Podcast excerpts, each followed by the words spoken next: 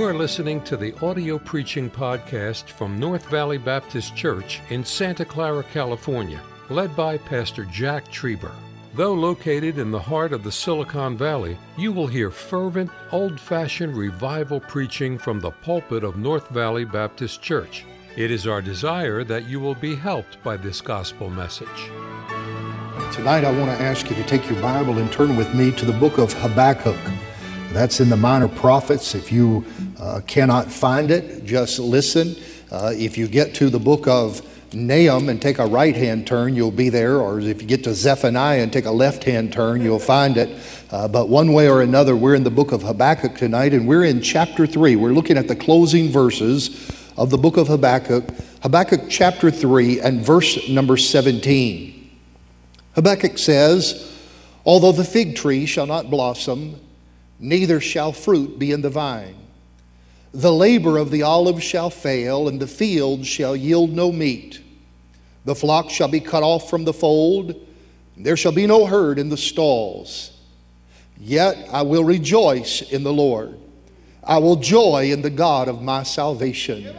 The Lord God is my strength, and He will make my feet like hinds' feet, and He will make me to walk upon mine high places, to the chief singer on my stringed instruments." Our text for this hour comes from the writings of the prophet Habakkuk. Habakkuk was a contemporary of men like Jeremiah and Ezekiel and Zephaniah. These men preached and prophesied in troublesome times. Judah was facing invasion by the mighty Babylonian Empire under the direction of Nebuchadnezzar. Their days were numbered. We would say the handwriting was on the wall. They were living on borrowed time. What had brought about this great tragedy? What had brought this once great nation to such a state? We could answer with one word. The answer is sin. Truly, righteousness exalteth a nation, but sin is a reproach to any people. And Habakkuk describes the situation that was prevalent in Judah in chapter number one and verse number four. He says, "The law is slacked, and judgment doth never go forth." If I could paraphrase it for you tonight and put it in our modern terminology, Habakkuk says, the law is paralyzed, it is unresponsive, and righteous judgment doesn't happen. Could I say to you tonight that the law always becomes paralyzed in a permissive society, as we can clearly see by looking around at our own nation tonight? A permissive society redefines sin. Today, a drunkard is an alcoholic. A thief is a kleptomaniac. A murderer is a victim of society. Adultery is merely having an affair. Sodomy is an alternative lifestyle. And the one who murders unborn children is a health caregiver. Sins that would have outraged our forefathers are now accepted in the name of tolerance. And as citizens, too many Christians have sat on the sidelines as our nation has followed the alluring call of progressivism.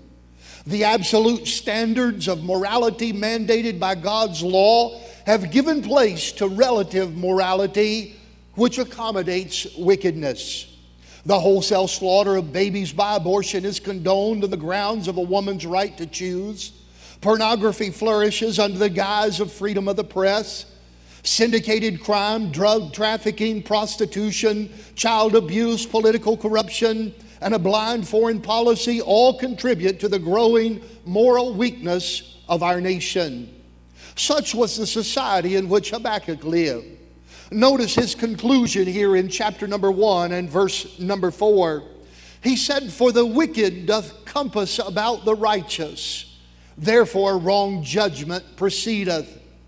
In other words, he said the wicked outnumber and outvote the righteous, and therefore there is no righteousness to be legislated. No wonder their nation was headed for disaster. And God begun, be, began to reveal to Habakkuk what lay in store for Judah. In chapter number one and verse number five, down through verse number eleven, God begins to explain to Habakkuk that the Babylonians are coming. The sound of their feet can be heard. The dark clouds uh, approach on the horizon. And then in verses twelve through seventeen, Habakkuk responds to God with an argument.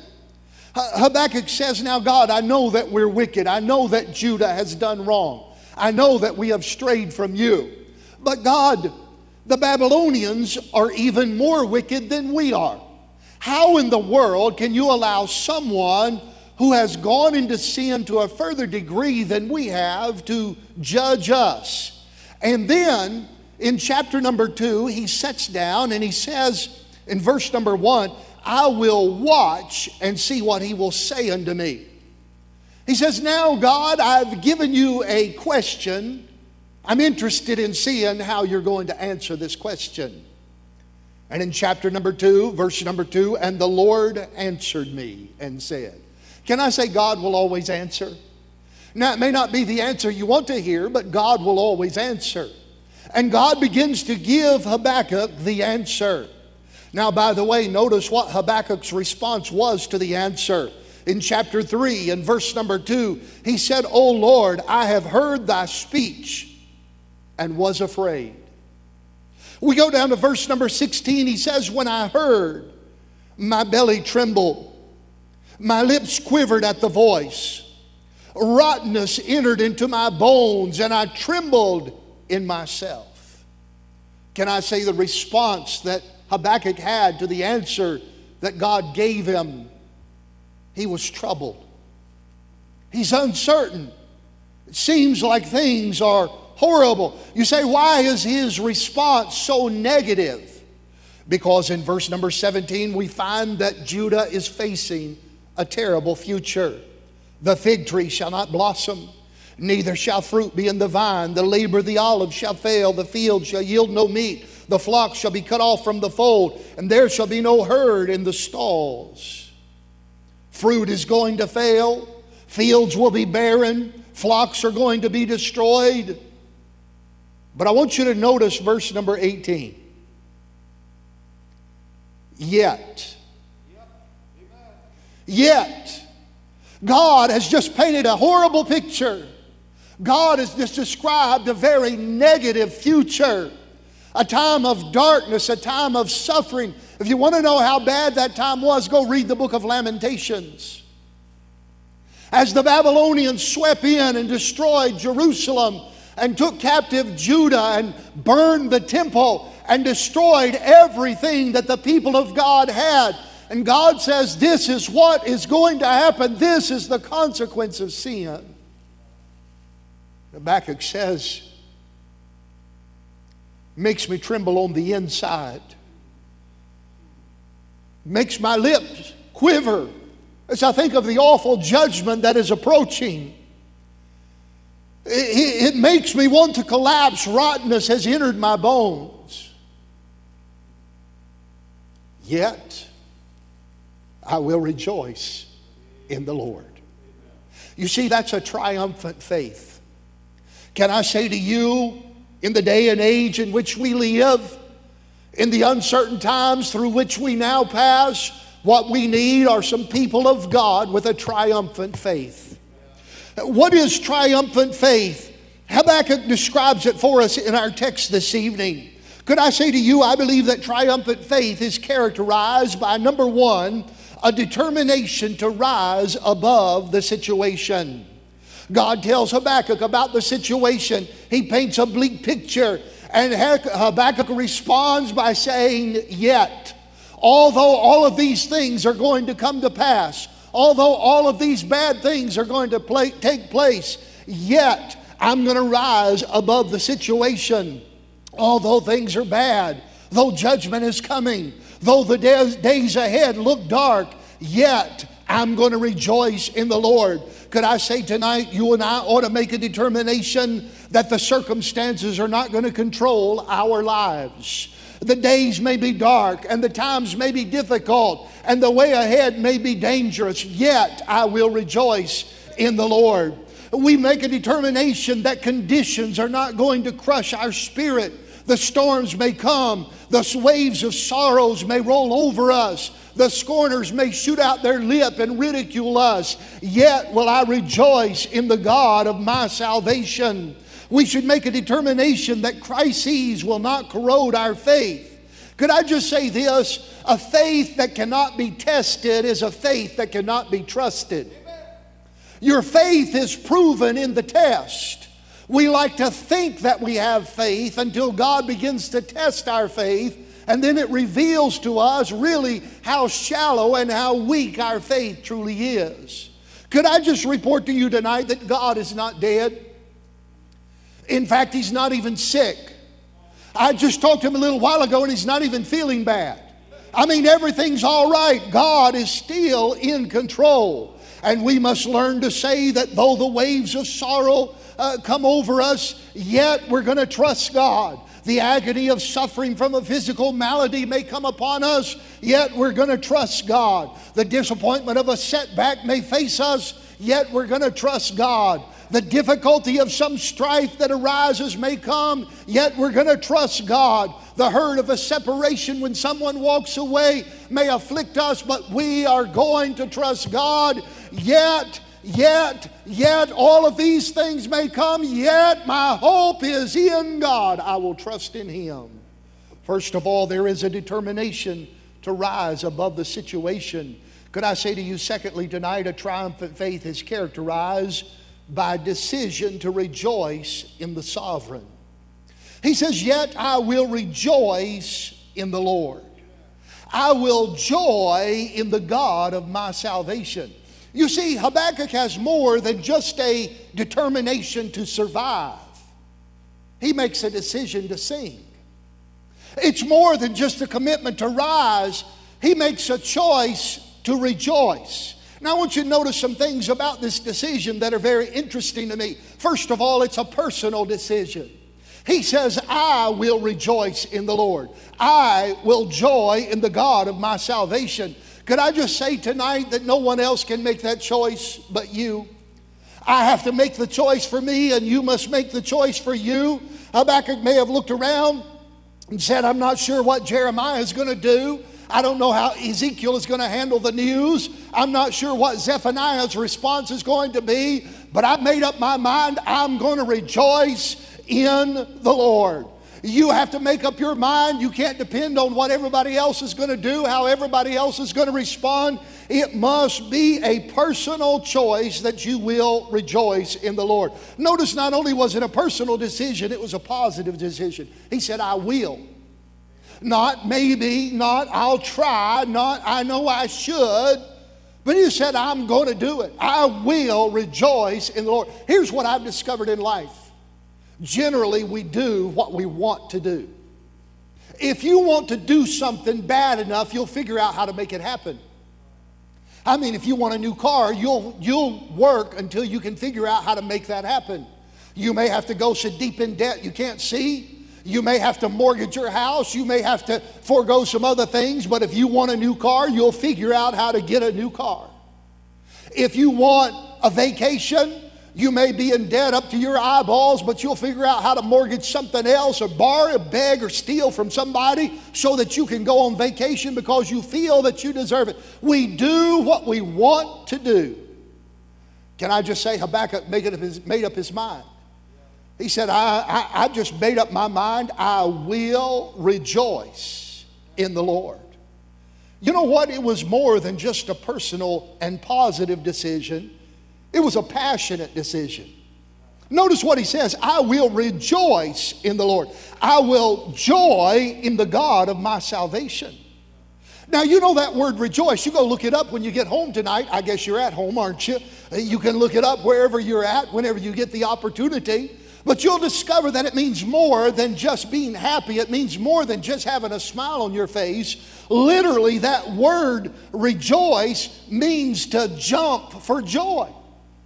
Habakkuk said, in the midst of all this trouble, in the midst of all this difficulty, in the midst of all this bad news, I just made up my mind. I'm going to raise up my hands. I'm going to lift my voice. And I'm going to praise God, and I'm going to rejoice in Him because God has everything under control. You see, Harold Sightler put it this way. He said, anybody can shout on Sunday, But if you can't shout on Monday when the car won't start or when the clothesline breaks, you don't have anything. Can I say to you, it's easy for us to shout when everything's going well, when the money's coming in and uh, the bank account is full and uh, the church house is open and services are going and everything's going according to our plans and everything is smooth. Uh, it's easy to shout then, but when trouble comes and difficulty comes and you and I can rejoice in the Lord, that's what proves to the world that we have something they do not have. We have a faith that abides eternal. You see, it was a personal decision, a positive decision, a passionate decision, but it was a proper decision. Why could he say, I will rejoice in the Lord, I'll joy in the God of my salvation? Well, first of all, it's proper we rejoice in the Lord because he reigns. Can I just say tonight, God is still on the throne. I mean, he's not weak, he's not weary, he's not worn, he's not worried by what's going on. God still has everything under control, and we belong to him. This didn't surprise God. This virus that came about didn't take God by surprise. He wasn't unaware of what was coming down the road. He knew it before it ever happened. Somebody said, it has ever occurred to you that nothing ever occurred to God? He knows everything. He knows the beginning from the end, and he will see us through. God reigns, and we can rejoice in that fact. By the way, not only does he reign, but he's right. I, I like this verse, Psalm eighteen thirty. As for God, his way is perfect. If God allowed this to come to us, if God allowed this adversity to sweep across our nation, if God allowed our churches and our Christians to face some difficulties, it's because God has a plan and God has a purpose. God has a reason behind it. And what God has done, he has rightly done.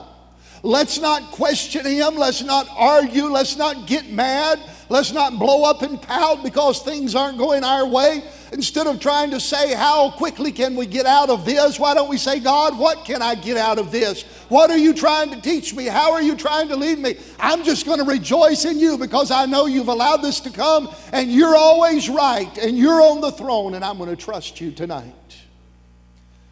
Not only does he reign and not only is he right, but I just want to remind you tonight that God regards. Psalm one hundred six and verse forty-four, he regarded their afflictions when he heard their cry. You know, sometimes we get the idea or somehow we get the feeling that God doesn't really care. What can it mean?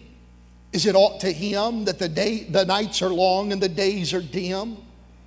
Can he be troubled by the griefs I bear, which sadden the heart and whiten the hair? About his throne are eternal calms, and strong glad music of happy psalms, and bliss unruffled by any strife. How can he care for my little life? And yet I want him to care for me while I live in this world where the sorrows be.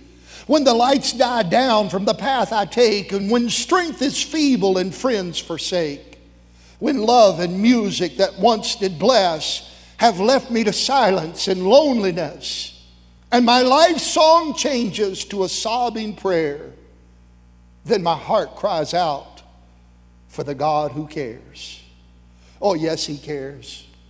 I know he cares. His heart is touched with my grief. When the days are weary and the long nights dreary, I know my Savior cares. Oh, we can rejoice. It's a proper decision. You see, a faith that is triumphant is characterized by determination to rise above the situation yet. It's characterized by decision to rejoice in the sovereign. I will rejoice in the Lord. I will joy in the God of my salvation. And then could I say it's characterized by a dependable resource for the saint. Look at verse nineteen. The Lord God is my strength. Could I just say to you, here is our resource in difficult days, the Lord God. When David, remember David went out to battle and he came back and he found the city of Ziklag had been looted, uh, had been plundered, all of his family had been taken away. And they even rose up against David and spake of stoning him. How did David respond? The Bible tells us that David encouraged himself in the Lord. when Paul was writing from prison, he takes his pen in hand, and under the inspiration of the Holy Spirit, he says, rejoice in the Lord. Could I say when Paul and Silas were in jail, the Bible says at midnight they sang praises unto God. Could I just tell you the best thing you could do is turn off the news and pick up your Bible? You see, this is what builds our faith. So then faith cometh by hearing, and hearing by the word of God. We can't depend on what other people are saying. We can't worry about what their perspective is or what their understanding is. We can't worry about all of the uh, speculation that flies about, uh, all of the uh, amazing and interesting things that seem to come out of nowhere. Can I tell you, I've got something sure that I can depend upon. I've got a book, and I've got a God that I can rest in, I can trust, and I can know that He will lead me aright. He said, the Lord God is my strength, and He will make my feet like hinds' feet. He will make me to walk upon mine high places. The hind, or the deer, was a very sure-footed uh, animal, and, and those Uh, feet that he had enabled him to move safely through difficult terrain. And can I say, our faith in God will enable us to move safely through the difficult terrain that we find ourselves in in these days. Oh, let me close by saying, as I read these words, I thought about William Cowper. We know him best as the writer of the song, There Is a Fountain Filled with Blood, drawn from Emmanuel's veins. He was a friend of John Newton. William Cowper, Cowper suffered from acute mental distress and illness. Several times he attempted suicide. In fact, uh, as I understand it, John Newton took William Cowper into his own home so that he could watch over him and care for him in his times of mental anguish, lest he would take his own life. And yet, as he read the words that Habakkuk penned in Habakkuk chapter three and verses seventeen and eighteen, William Cowper penned these words, though the vine nor fig tree neither their wanted fruit should bear, though all the fields should wither, nor flocks nor herds be there, yet God the same abiding, His praise shall tune my voice, for while in Him confiding, I cannot but rejoice. Can I say, turn your eyes upon Jesus. Look full in His wonderful face, and the things of earth will grow strangely dim in the light of His glory and grace. John reminds us in First John chapter five and verse number four, this is the victory that overcometh the world, even our faith. May God give us a triumphant faith in these dark hours. Thank you for listening to the audio preaching podcast from North Valley Baptist Church in Santa Clara, California, led by Pastor Jack Treiber. For more information about our ministry or to find out how to get in contact with us, visit our website at n v b c dot org. May God bless you as you serve Him this week.